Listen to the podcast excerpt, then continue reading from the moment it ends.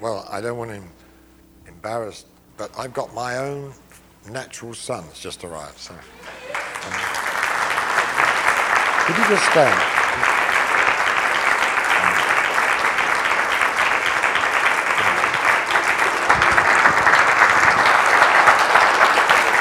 Claire, his precious wife.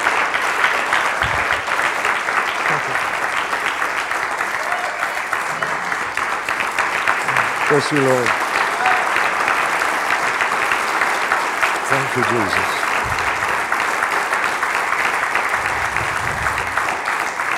You want to say anything? Thank you. Well, we had Mark Karaoke, Mark erroneously claiming to be my eldest. but, but, this is the firstborn. He has. The,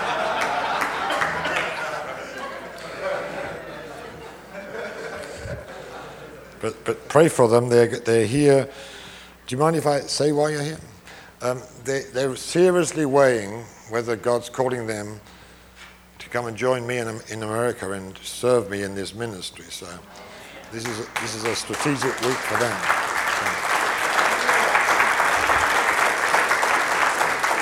I'm, I'm excited, but I'm trying not to influence them in a wrong way. So pray that they will clearly and certainly know what God is saying to them. Amen. Well, let's go to the notes. And I want to spend a little more time because I feel if we grasp these things, then I think then in reality, we can then move into the next phase of the kingdom.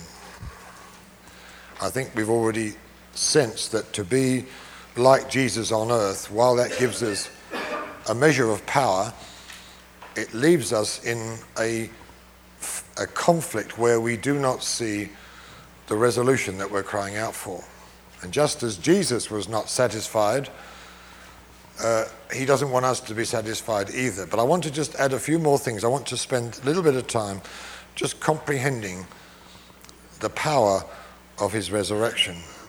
And then I want us to understand why that's so important for us. It's not enough to have a theological belief, it's got to become manifested life in us. That was the cry of the Apostle Paul when he wrote to the Ephesian church. He said, "Now, my, he said, as, as an apostle, I'm on my knees before God, praying that the eyes, God will give you a spirit of revelation and understanding, that the eyes of your eyes might be opened and you might see this."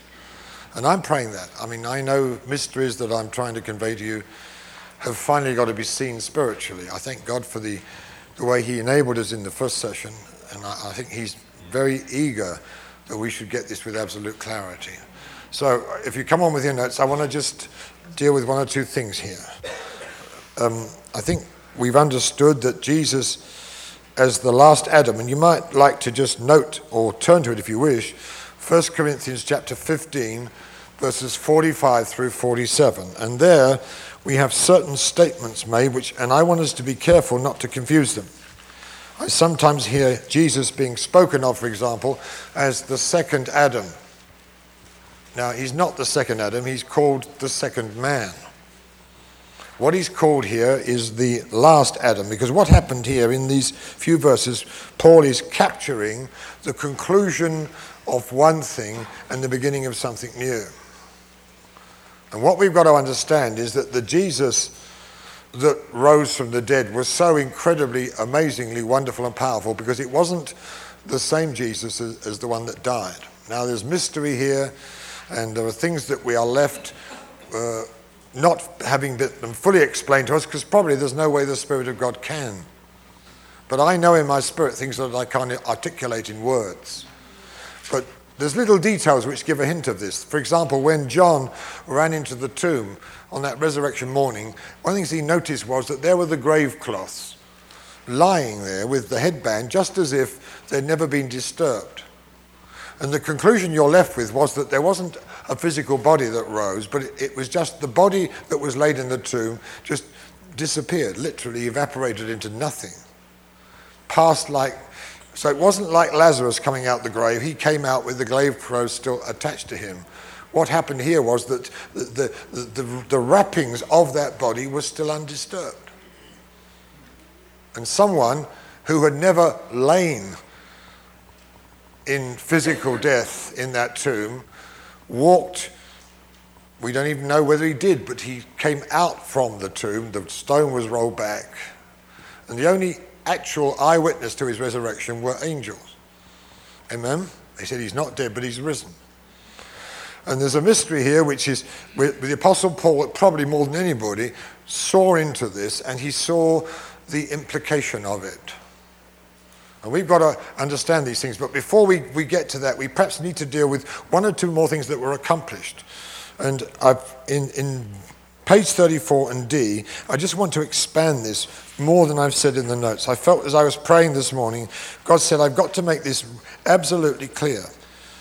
And I put here that the cross also meant the downfall of Satan because of the man who came forth from the grave. And we go to John 12, 23 to 26, where Jesus said, Now the prince of this world has been judged. Speaking, of course, about Calvary, Satan was judged at Calvary, and he was finished at Calvary. Amen? That's why when Jesus told his disciples that they were going to go forth in the power of the Spirit, he said, You're going to convince the world of judgment. And uh, in verse 8, you will convince the world of judgment. But verse 11 of John 16 tells us what that judgment is. It wasn't the judgment at the end of the age, which is, again, erroneously taught.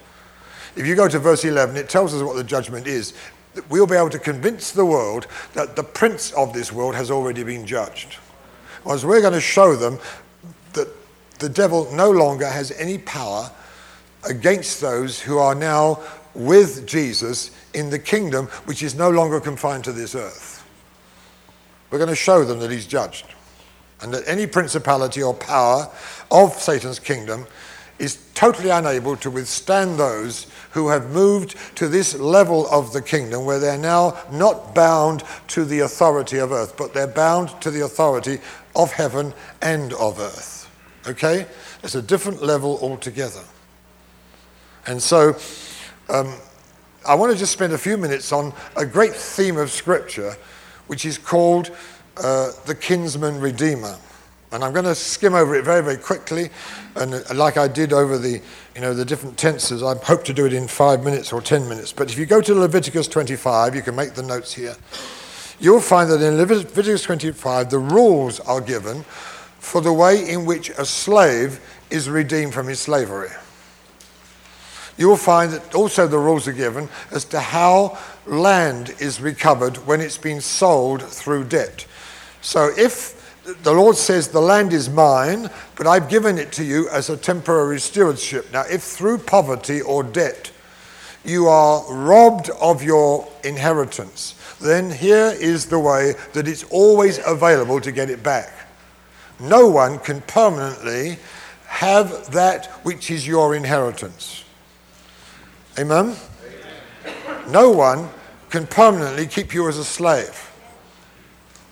And the way that it's rectified was that someone, perhaps we better just turn there for a moment. You'd come to Leviticus 25. I want you to see the spiritual implication of all this. All these things are written for our instruction. Amen. On whom the angel is come. Le- Leviticus 25, and it says, um, verse 23 The land shall not be sold permanently, for the land is mine. Verse 25 If one of your brethren becomes poor and has sold his possession, if his redeeming relative comes to redeem it, then he may redeem what his brother sold. Or if the man has no one to redeem it, he may redeem it himself. Okay, now come over the page to, ver- well, in my Bible, come to verse 47. Now, if a sojourner or a stranger close to you becomes rich, and one of you brethren who dwell by him become poor, and sells himself to the stranger or sojourner close to him, verse 48, after he's sold, he may be redeemed again. One of his brothers may redeem him, or his uncle, or his uncle's son may redeem him, or anyone who is near of kin to him in his family may redeem him, or he himself may be able to redeem himself. And the principle here is that, that you cannot permanently become a slave even though as a debt as, as a debtor, you become a slave through debt. You cannot permanently lose your inheritance. What's required is that someone who is a blood relative, a kinsman, so there has to be the relationship of a kinsman. And secondly, at the time of the debt or the time of the slavery, a redemption document has to be written which wrote down the terms and conditions of redemption. And providing the relative can come and pay the redemption price, that person who's got them in slavery or that person who's taken over their inheritance has to hand it back to the family. The family can always buy it back, providing they are a blood relative and providing they can pay the redemption price. Now, can you see how that's working in Jesus? Because he became our relative by baptism, he became part of Adam's family. So he's earned the right of redemption in terms of, of his relationship. Now he's got to also now pay the price of redemption. Now it comes along beautifully. You'll find um, come to I mean come to Jeremiah chapter 32, and some more details are given to us there. And you, you, in fact, you need to ponder this and study it at some other time, but we'll just look at it very briefly. Come to I, to Jeremiah at the time of great trouble when everything's going wrong, and you come to Jeremiah 32, from God's beginning to speak a tremendous message of hope. And he tells, the Lord tells Jeremiah to go and buy land at a time when everybody's running for cover. Okay. And so it says in verse 10, I signed the deed. Now, the word for deed is the word book or scroll. I signed the deed and sealed it. So we have a sealed scroll, which is, if you like, the title deed to this land. And, and I, I weighed out the money on scales and I purchased the and I took the purchase scroll that was sealed according to the law and custom, and that which was open. So there was a sealed copy and there was an open copy. And what happened was, in, the, in Jeremiah's case, he caused them to be buried in the ground in a pot so they would last a long time because he said, one day God's coming to redeem this whole land. And he's sort of picturing the redemption. Now, in their case, it was going to be 70 years. But there's a principle here which God wants us to understand because it's really just a picture of the whole earth. You see, Jesus not only dealt with the sin of Adam's race, he, he dealt with the loss of the inheritance of the whole earth. By Adam's disobedience and sin, he went into debt to Satan. Satan not only took all mankind prisoner and made them slaves, but he also took over complete rule and government of the earth. And it feel like it was a temporary legal entitlement that he had because of the disobedience and sin of Adam. So he became the. Sometimes people talk about Satan as the usurper. Well, in a way that's true, but in a way it's not true. Until it's dealt with legally, he had a legal right to walk around this earth as if he owned it. And the reason was because of man's failure, because of man's sin. Man lost his inheritance by his sin, and it fell into the hands of Satan. All right? And so when that situation obtained, then documents were prepared. And you're going to see how this all builds up to a glorious climax. And at the time of the loss of the land, the document contained the redemption price. Two copies were made. One was sealed and sealed with seals, seven seals, and the other one was open so it could be read, and it was left in the hands of the, the judge and the one who had judgmental authority over that region. And if someone could come along, number one, prove their, their, their relationship to the person that had lost their inheritance by and secondly, could pay the redemption price, they could take back that possession, and the person that had now occupied it legally had to give it up because the relative had a prior claim upon it. Have you got the picture? Now you come to the book of, of, of Ruth, and we see how, in, in the wonderful picture of Boaz and Naomi and Ruth, we got a tremendous picture because Boaz is such a glorious example of Christ. I'm sure you understand that, don't you? And you understand that Ruth is a picture of the church. Do we understand that? And so, in this great story of Ruth coming back from her um, with her mother in law, Naomi, and, and, and laying herself at the feet of Boaz, she's claiming the kinsman relationship, which was absolutely real. And he's delighted to have her as his bride. And that's a wonderful picture. You see, when you're baptized in water, you are what? You're baptized into Christ. And by baptism into Christ, you've become a, a family member. It's, see, see, baptism is, is many things, but one of the things it is, is it's a marriage service. God said to Jesus, Will you have fallen, sin ridden humanity? Will you take Adam's race and will you marry him for all eternity? And will you take him out of his degradation and his death and once again present him without spot and wrinkle gloriously as, as, as your eternal bride? And he said, Oh, Father, I will. And then when you and I stand on the day that we're baptized, what we're basically being asked is, Will you have Jesus to be your lawfully headed, wedded husband? And will you accept him as your husband? And will you live as his bride? And what we're saying is, Lord, I will. That's the other half of the marriage ceremony, okay? So by baptism, we are immersed into our new genealogies. Je- Jesus was immersed into Adam by baptism, became part of that sin cursed genealogy. But in the same way, by baptism, you and I are immersed into Christ and become part of his glorious genealogy, so that we actually become family members. And, and so the picture of Boaz and Ruth is a glorious picture of this. And the first thing that uh, Boaz did when he accepted her as his bride, it says in the book of Ruth that he measured out to her six measures of barley. Now, barley, which I won't go into in any detail, barley is the great harvest which coincided with the Feast of Pentecost. Barley harvest was the Feast of Pentecost, and they came back in the time of barley harvest. And, and, Boaz takes this enormous mountain of barley and he measures out to her six measures of barley. And if you calculate how much that is, enough to bury her. She's been going around the edges of the field, gleaning enough barley just to live by it. She's been living like a beggar on just getting just enough barley to live till the next day. And many, many people, they seek the Holy Spirit to have just enough of the Holy Spirit to survive until tomorrow. And they live like beggars. And God doesn't want a bride that's living on beggar supplies of the Holy Spirit. So when you become his bride and he gathers you to himself, he says, Come here, dear. Here's the first thing I want to do for you. I want to deluge you with the Holy Ghost. Pour out six measures of barley. Go on. And she's buried. In, in, fact, one of the, one of the middle, medieval commentators, because I think it works out at 120 kilos. And he says, he says Ruth must have had special grace to carry it home. 120 kilos, in case you can't work it out, is about 250 pounds. And he, he buried her in barley. And that's the kind of bride he wants someone who's deluged with the Holy Spirit.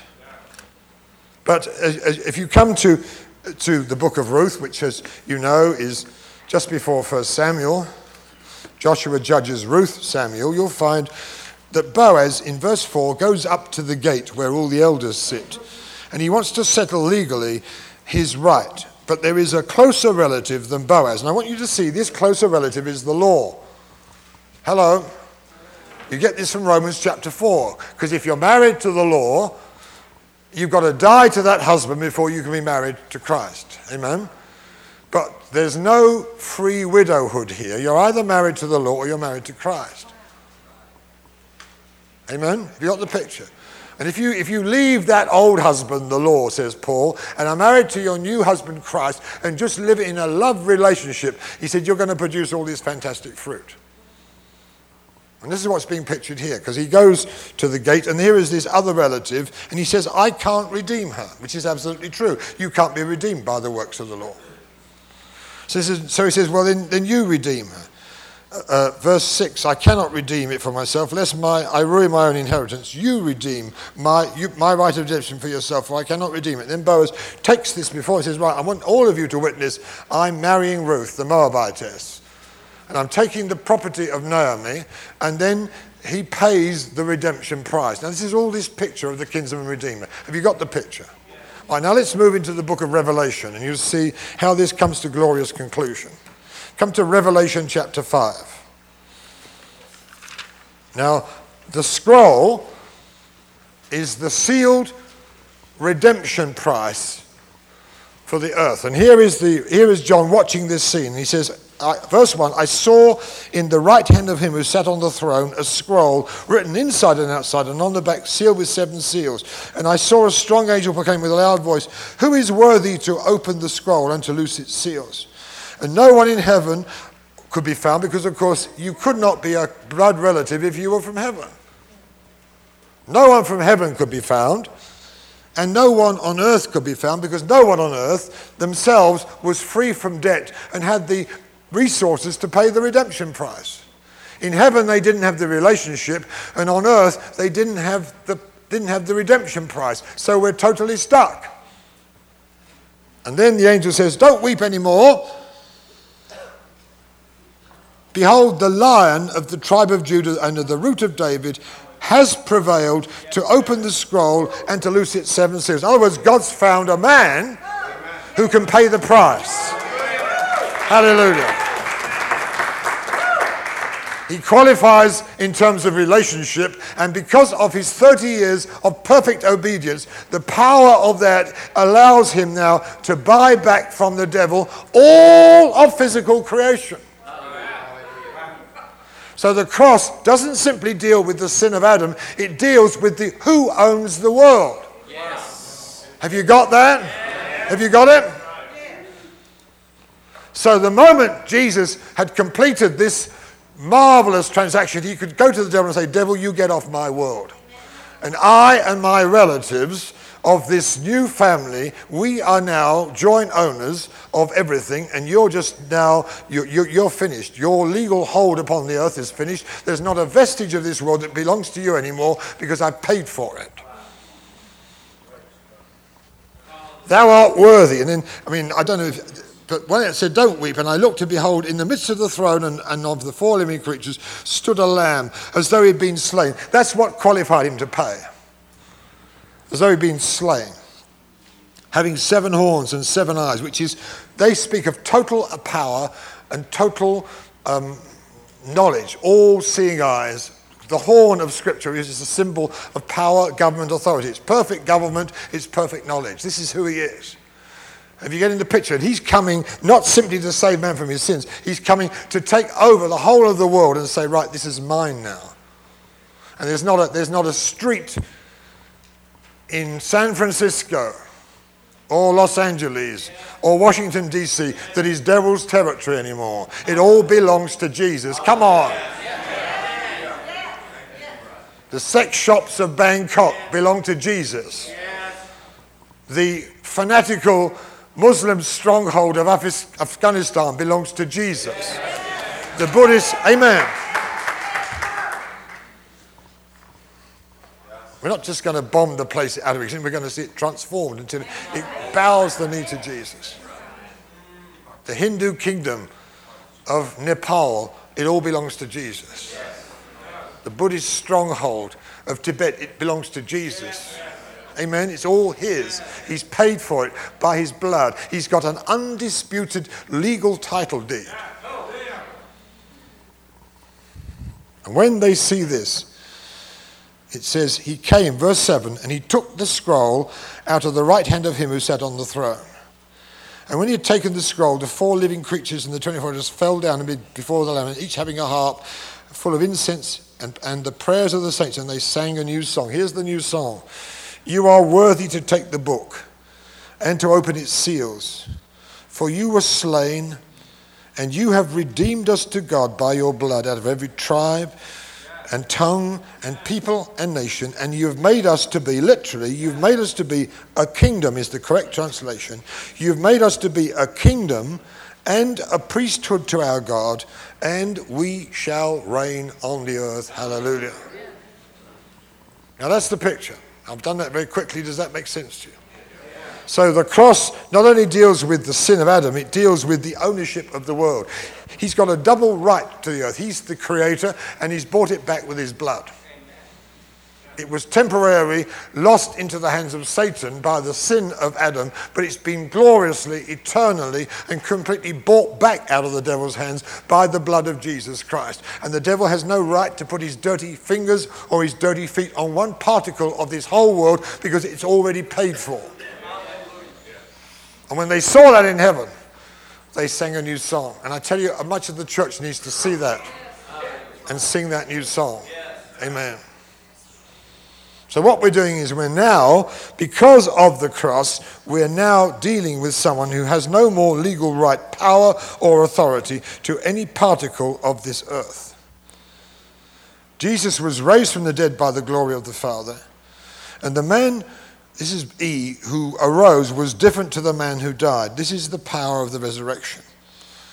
He rose a totally new man. He arose as the Lord from heaven who was never connected to Adam's race. You've got to see this that the risen Christ was a totally new man. That it wasn't the body of Jesus coming to life and walking out of the tomb. That sin cursed body of the Lord Jesus, which became the the, the trash can, the receptacle for all the filth of Adam's race, and it went in concentrated form into his body, and then he took it down into the depths of hell and into the, to the very depths of death, and there he left it, and that never rose again from the dead. Now, to comprehend this, you've got to understand something else, which I, I feel I need to spend a little time on. I want you to come to three scriptures. Come to 1 John. When we'll all be dancing in the aisles when we get this. I still dance. It's, uh, come to 1 John chapter 5. See, we've got to understand, by this, we really understand the nature of the new birth and why the new birth and the kingdom are so joined together. And we have John in his letter makes quite a few statements, and he uses this statement Whoever is born of God overcomes the world. Whoever is born of God does not go on habitually sinning. Whoever is born of God loves the brethren. Whoever, and, and you see this incredible, this is what the characteristics of the new birth are. And here we have one in verse 4 for whatever, so if you don't even feel human, providing you're born of God. And can you see how he could be talking about the kingdom here? Because it's neuter, it's not masculine. But I probably prefer to believe, I mean, I'm still meditating some of these things, but I, am prepared to let myself think free in order to get new revelation from God and check it and check it and check it against the scriptures. I'm an experimental thinker, but I'm a careful thinker. And I'm always weighing it against every scripture to make sure I'm not going off into error. But we could just say, okay, well, whatever's born of God. Okay, you feel so bad that you don't even feel human. When if you're born of God, you overcome the world. And notice what it says, and this is the victory that overcomes the world, even our faith. How did Jesus rise from the dead? By the glory of the Father, but also by the power of his own faith. Amen? He obtained his resurrection by faith. And we have to come to that same resurrection life by the same activity. It's by an attitude, an activity of faith. But we come down to verse 6, and it says, This is he. This is talking about this risen, glorious one. This is he who came by water and blood. Jesus Christ, not only by water, but by water and blood. And it is the Spirit who bears witness because the Spirit is true. Now hold that in your heart and come with me now to John chapter 19 and see how all these come together. John chapter 19. And here, John is describing the last moments of Jesus as he hung upon the cross. It says in verse 28 that Jesus, knowing that all things were now accomplished and that the scripture might be fulfilled, he said, I thirst. And they gave him vinegar. And then it says, when Jesus received the sour wine, he said, It's finished. That's a battle cry of a, of a gladiator in the winning thrust in a conquest. He's saying, It's finished or the word teleos has the idea of having a debt which is now totally discharged. You could say, nothing to pay. It's paid for, it's finished. And having completed the payment of Adam's sin on the cross, it says he bowed his head and dismissed his spirit. And I think I said it yesterday when that Roman centurion saw the way that he died he got on his knees and said, this, this is truly the Son of God. He'd never seen anyone before in charge of their own execution, choosing the appropriate moment to give up their life. But then a soldier comes, and we read that when they came to Jesus, verse 30, 33, and saw that he was already dead. He did not break his legs. That's very significant, but I won't go into that right now. One of the soldiers pierced his side with a spear, and immediately blood and water gushed out. And he who has seen has testified, and his testimony is true, and he knows that he's telling the truth, that you may believe. In other words, he's saying, I stood there at the cross and I saw this soldier do this. I saw the blood and water gush out. And the Spirit said to me, John, that's very important. Notice it. At the time, I didn't comprehend what it was, but later God showed me what it was. By the time he writes the first letter to John, he knows what this means. Because see, you see, what's happening is this that Jesus is not only, uh, and perhaps we'll go to one more scripture before I say that. Come with me to John chapter 16. Come to John chapter 16. Jesus is talking to his disciples, and this is what he says. Verse 20. Most assuredly, I say to you, that you will weep and lament, but the world will rejoice, and you will be sorrowful. But your sorrow will be turned to joy.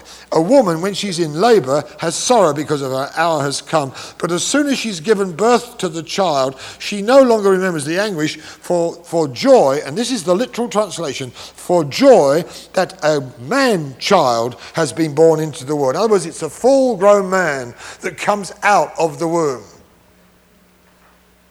He said, Now you're going to be full of sorrow. But he said, What I want you to understand is that as I go to the cross, not only am I the Lamb of God, paying for the sins of Adam's race. But he said, I'm going to do something else. When that's finished, I'm going to be like a mother that goes into travail and I'm going to start to give birth to something. And what I'm going to give birth to is a whole new man that owes nothing to Adam's race, never was part of Adam, never has disobeyed God, and he's, he's going to be a glorious new man, which we're told in 1 Corinthians 15 is the Lord from heaven. And he won't come forth this time as a little helpless babe needing to be fed by Mary every three hours, but he'll come forth from the womb, or if you like, from the tomb, as an already fully grown, mature man, armed for war and ready to take the kingdom and the whole world back out of the devil's hand and fill it with his glory and fill it with his kingdom. He said, Now, when this is going on, he said, you're not going to understand. He said, But I tell you, when I come forth from that tomb, your sorrow is going to be turned to joy. So, can you see the picture here? When that soldier ripped open the side of Jesus, he didn't know what he was doing, but he was prepared, he was, he was performing a cesarean on the very womb of God.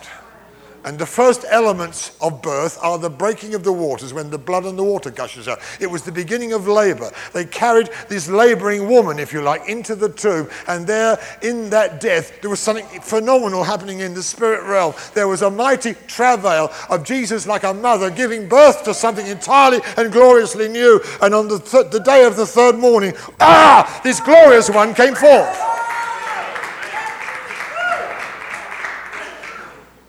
And if you can understand this, the risen Lord Jesus was the first fruit of his own womb.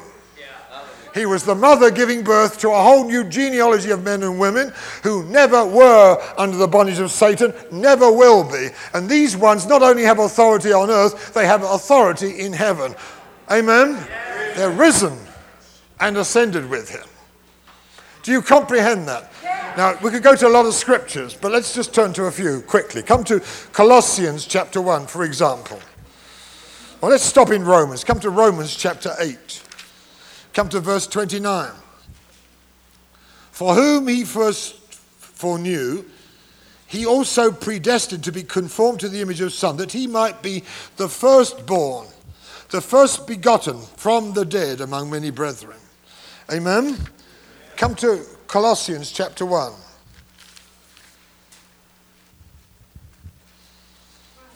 And come to verse 15. Jesus is the image of the invisible God, the firstborn of all creation. For by him and through him all things were created in heaven that are on earth, etc., etc., etc. All power, thrones, authority, dominions, principalities and powers, all these were created through him and for him. He's before him, and through him all things consist. Verse 18 He's the head of the body of the church, who is the beginning, the firstborn, the first begotten from the dead. Come to the book of Revelation.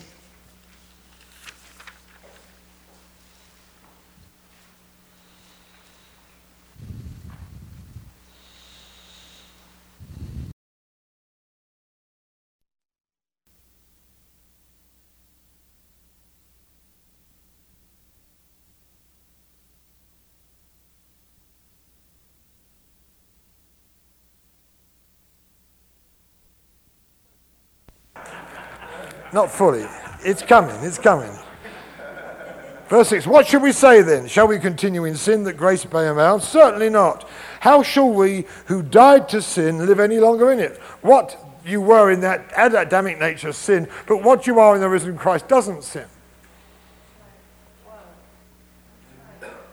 That's which is born of God cannot sin. Now, let me just maybe explain something here. You can violate your nature temporarily.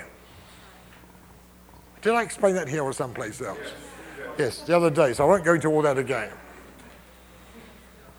I'm just getting a bit confused about what I said where.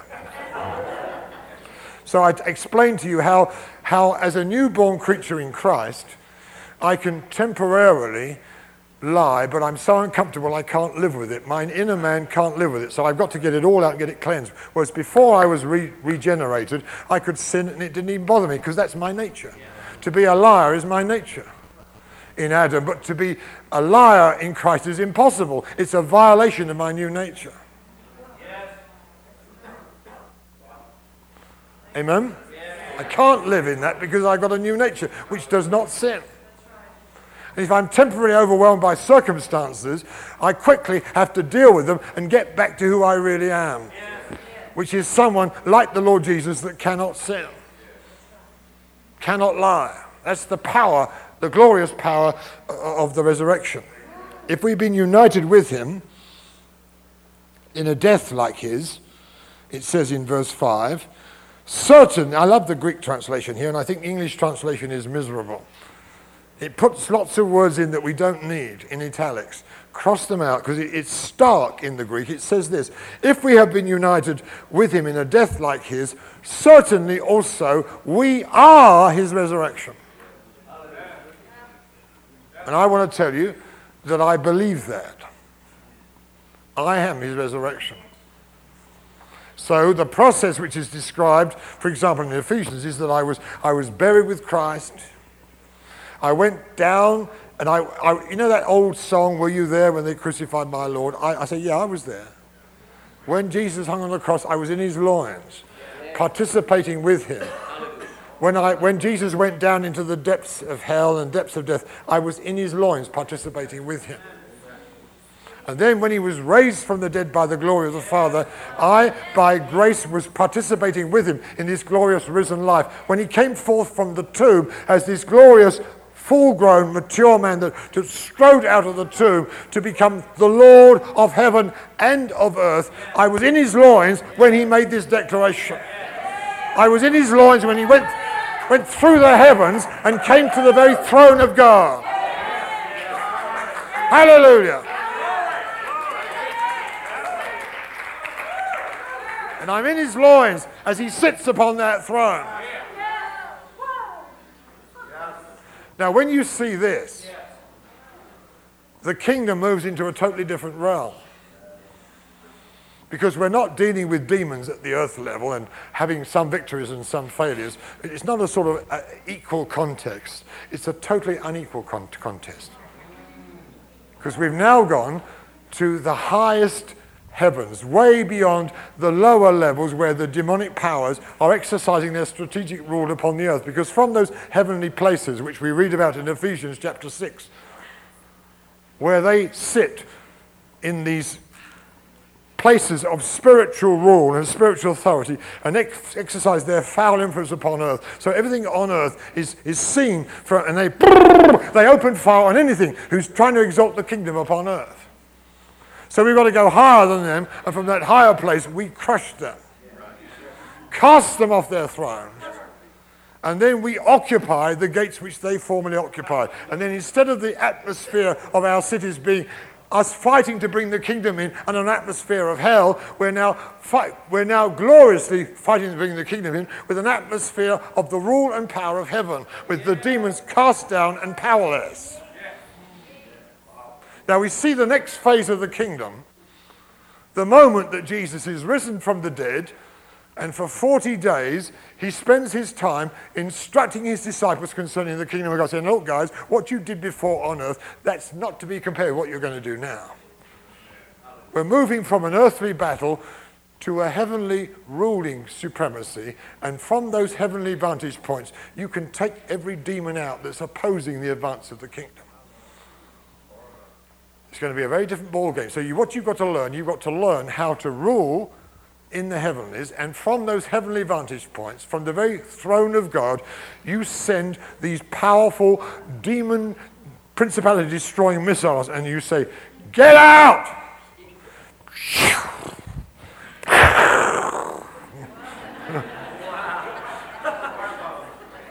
and here's, here's this demonic stronghold that's been there for four, five, six thousand years. And one word from you, from the throne, it's like a mighty missile that hits its target, knocks it off its throne.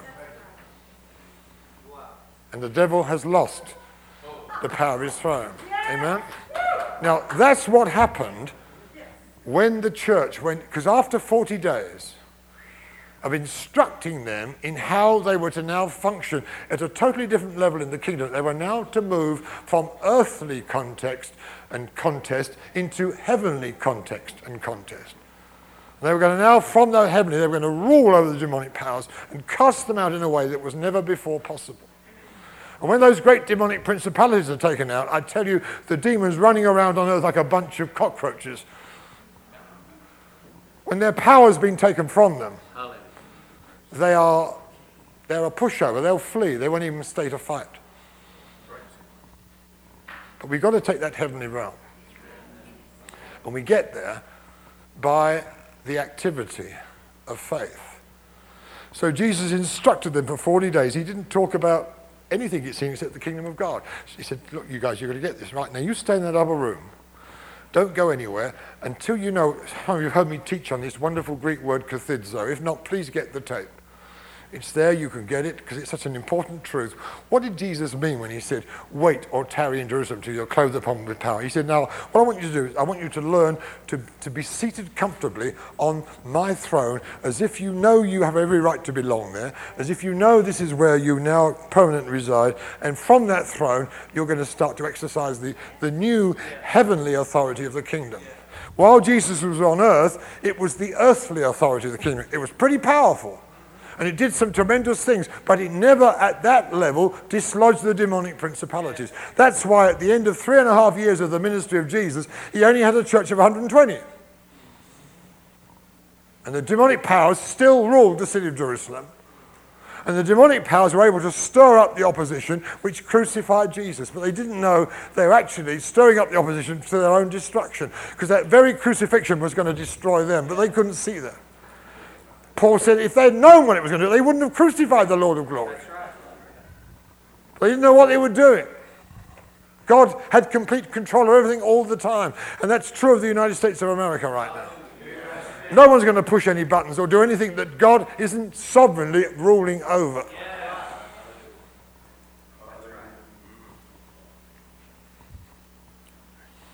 And so they went into that upper room, just 120 of them. That's all that really were, were as Jesus' disciples enough to obey him. And that's what the kingdom is. No one else, you see, was in the kingdom.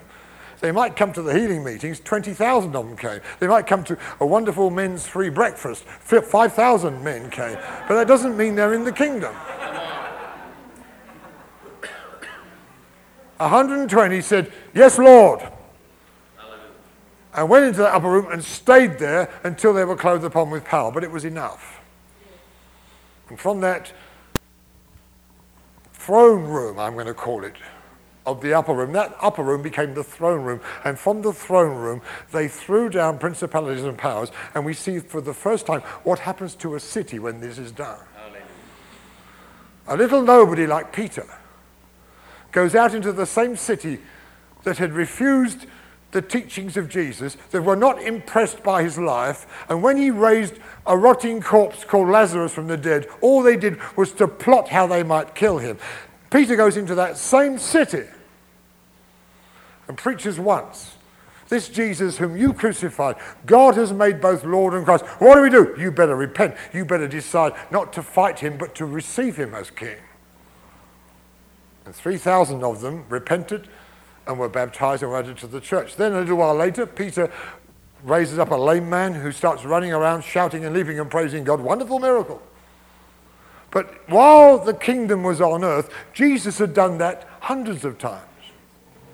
And even greater miracles like raising Lazarus had taken place. But there was no significant response from the city because it was controlled and ruled over by these demonic powers. But once they were cast down, one lame man getting up and leaping and worshiping and praising God, that caused 5,000 people to turn to the Lord.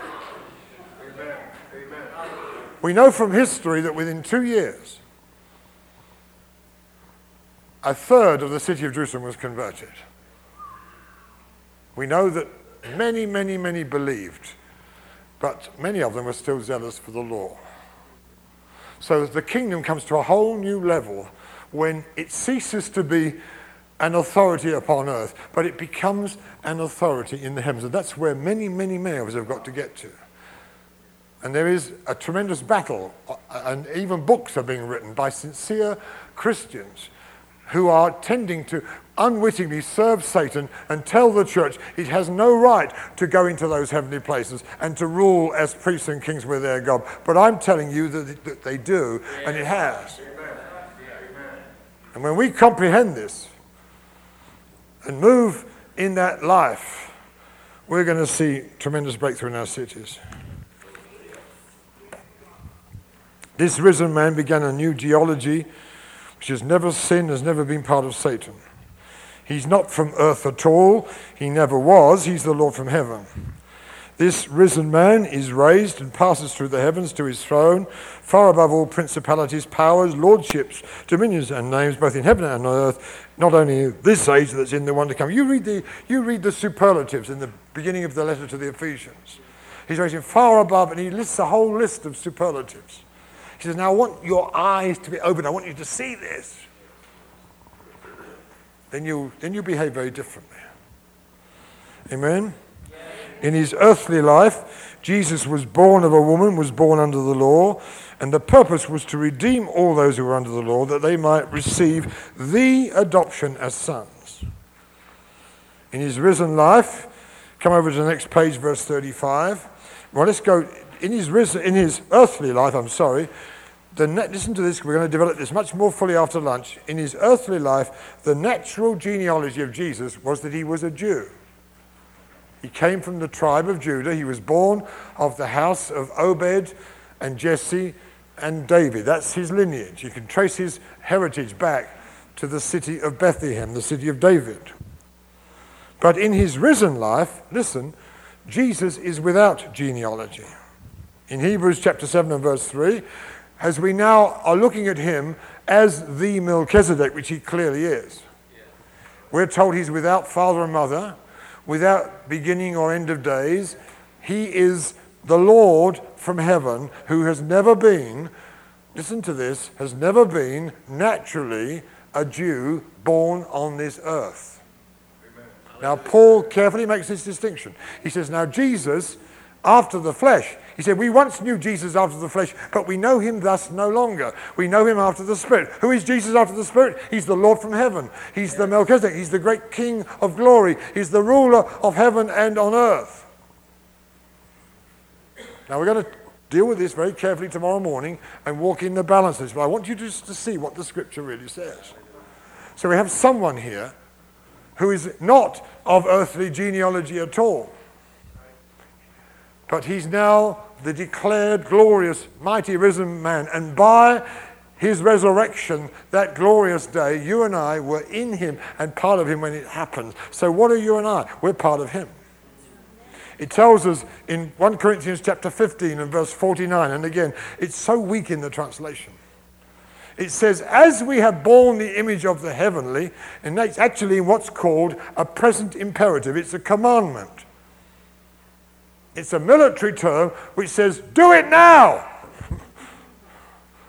As we have borne the image of the heavenly, let us, as we have borne the image of the earthly, I'm sorry, let us bear the image of the heavenly. In other words, stop relating yourself even to the earthly Jesus because you've been raised with him and you're now related to the heavenly Jesus.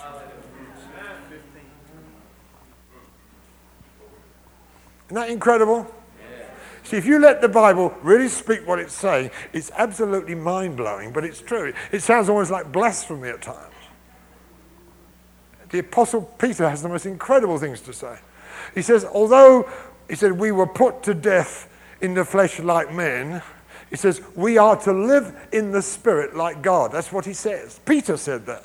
And I'm sure you can agree with me. Then, when these men were writing these letters, they probably didn't know they were writing scripture. And if they did, they still were writing out of their experience.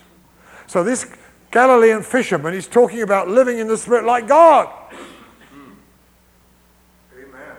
He said he's given us exceedingly great and precious promises by which we may become the very partakers of the divine nature. He's called us, says Peter, to his own glory and excellence. We're called to sit with him on his throne. That's what it says. And from that throne, as part of the risen Christ, and as part of this heavenly man, and as part of this new creation, if any man is in Christ, he is a new creation. That's in the context of verse Uh, of 2 Corinthians chapter 5, verse 14, he says, Although we once knew Christ after the flesh, we don't know him after the flesh anymore. We now see him as the Lord of glory in heaven. He's not Jesus, the Jew from Nazareth. He's now the risen, ascended, glorified one, who's not just the King of the Jews, he's the King of all creation. He's the King of heaven and earth. He's the supreme ruler and the glorious one. He's got all things, everything on his feet. The nations are his, everything's his. And when you see that, you move to a different level of the kingdom. And when the Jews, when the first believing Jews in Jerusalem saw that, they moved from earthly authority to heavenly authority. Took out the ruling principalities that had ruled over Jerusalem for only God knows how many thousands of years. And the power of the kingdom quickly swept through the city began to transform it. When we see it the same way, we're going to have the same result. Amen? Well, it's time to close. Let's just close now. Who's going to pray this in? I think, Simon, you look as if you're the man. Come on, let's pray this in. Come on, let's just soak it. I know it's hard to receive. I know it takes time to soak in, but we've got to let it happen. Ask God to reveal it to us in burning reality, burning clarity. Could we just all stand up? Yes, let's stand. Let's give him.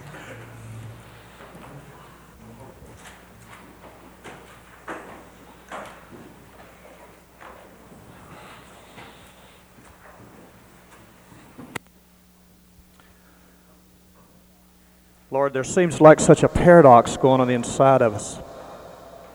The inside, your very nature, the eternal life is like it's just excited and happy. And yet our mind wars, Lord, from our present teachings and things that in us war against that. But Lord, we declare today the power of Jesus Christ, the resurrected Lord, that we are coming forth in His resurrection. And Lord, the revelation of that is sitting in heavenly places in Christ Jesus. Lord, that we're not going to know you after the flesh anymore, and we're not going to know ourselves after the flesh anymore. We're going to know ourselves as part of this new creation, a new world order that has already begun. Lord, we're not waiting for the new heavens and the earth. Lord, we have entered into the new heavens and the new earth, Lord. We are part of this new order that has already begun in this new creation, Lord, this new order, the new kingdom that has been set forth, that in Christ all dominion, all glory, all power in heaven and earth. And Lord, we thank you that you're giving us a revelation that we can, through the power of this resurrected Lord, we can bring this new heaven down, this new Jerusalem down upon our cities, create a new atmosphere where God sovereignly rules over our city. The presence of God is so supreme. And Lord, we declare, we verbally declare in our lives, in our families, and over our cities that Satan has been dethroned. He no longer rules in our life, he no longer rules in our families. Lord, we want to declare right now for all of us standing here household salvation. We want to declare the devil cannot have any of our families. He cannot have any of our children. Not only is not um, any of them not going to hell, Lord, they're not going to miss their destiny. Our families have purpose and our destinies. And Lord, we're going to declare also the devil's not going to have our cities. Lord, not only did you redeem us, redeem mankind, you redeemed the land. And Lord, we declare that the land has been redeemed and it belongs to you. You bought it with the power of your blood. And Lord, the cities that you have planted us in, we're putting our feet. We're making covenant with the land. We declare this land belongs to the Lord. It's been redeemed, it's been purchased back, and righteousness shall reign upon this land.